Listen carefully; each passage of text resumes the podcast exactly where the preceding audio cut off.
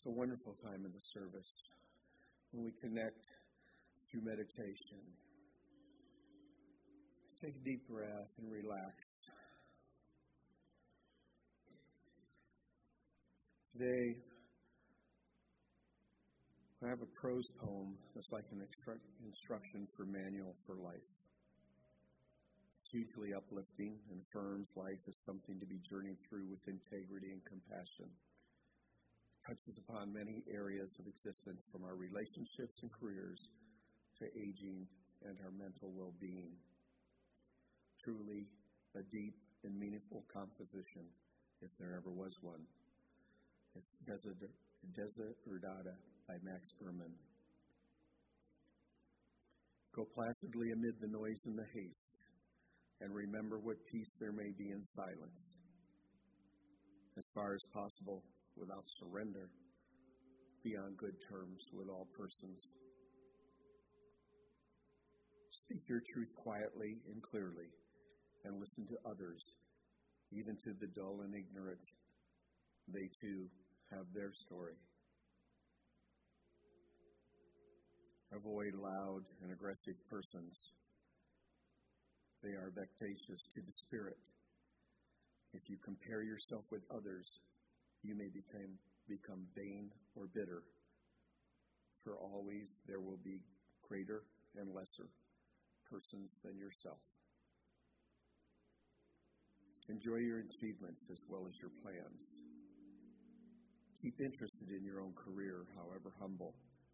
It is a real possession in the changing fortunes of time. Exercise cautions in your business affairs, for the world is full of trickery. But not let this blind you to what virtue there is.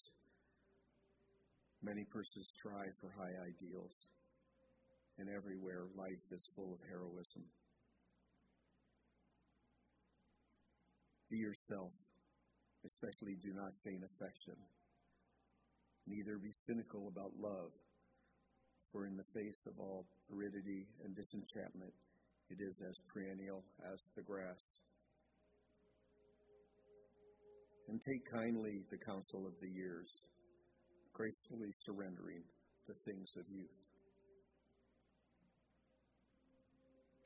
Nurture strength of spirit to shield you in sudden misfortune, but do not distress yourself with dark imaginings. Many fears are born of fatigue and loneliness. Beyond a wholesome discipline, be gentle with yourself. You are a child of the universe, no less than the trees and the stars. You have a right to be here. And whether or not it is clear to you, no doubt the universe is unfolding as it should. Therefore, be at peace with God, whatever you conceive God to be. And whatever your labors and aspirations, in the noisy confusions of life, keep peace in your soul. With all its sham and drudgery and broken dreams, it's still a beautiful world. Be cheerful. Strive to be happy. This was written in nineteen twenty-six and applies to today with every word. And I'd ask that you hold this place as we move into sacred prayer.